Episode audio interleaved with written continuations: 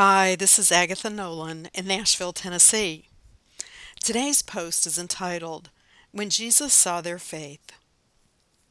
Only in John's Gospel do we read of the story of Jesus healing the paralytic at the Bethesda pool by the sheep's gate in Jerusalem.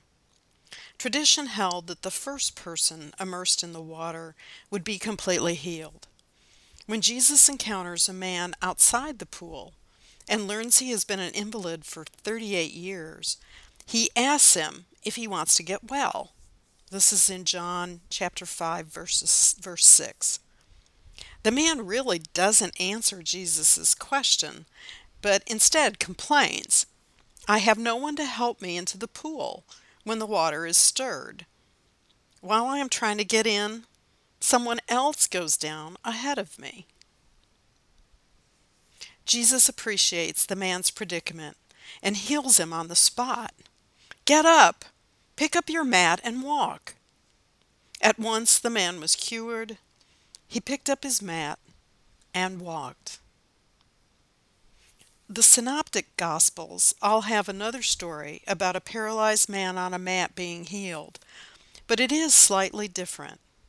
This is in Matthew chapter 9, verses 1 through 8, Mark chapter 2, verses 1 through 12, and Luke chapter 5, verses 17 through 26.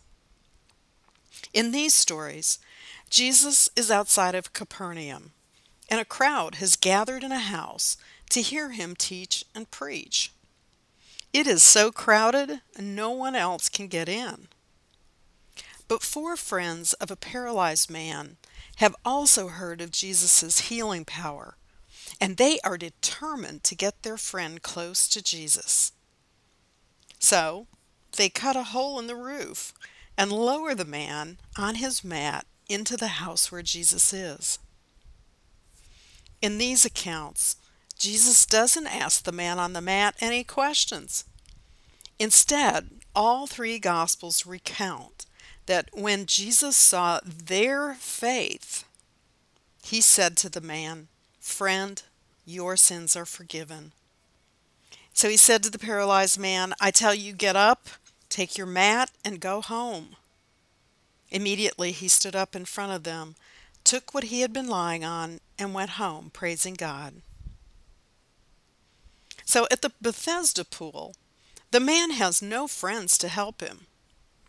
In the Synoptic Gospels, the man is healed because of his friends when Jesus saw their faith. The paralyzed man isn't asked to demonstrate his faith in order to receive healing in either story.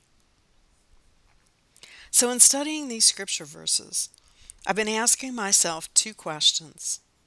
First, are there people I know that need my prayers to get to the healing pool first?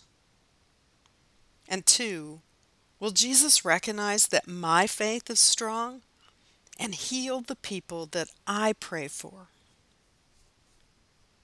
Blessings, my friend. Agatha.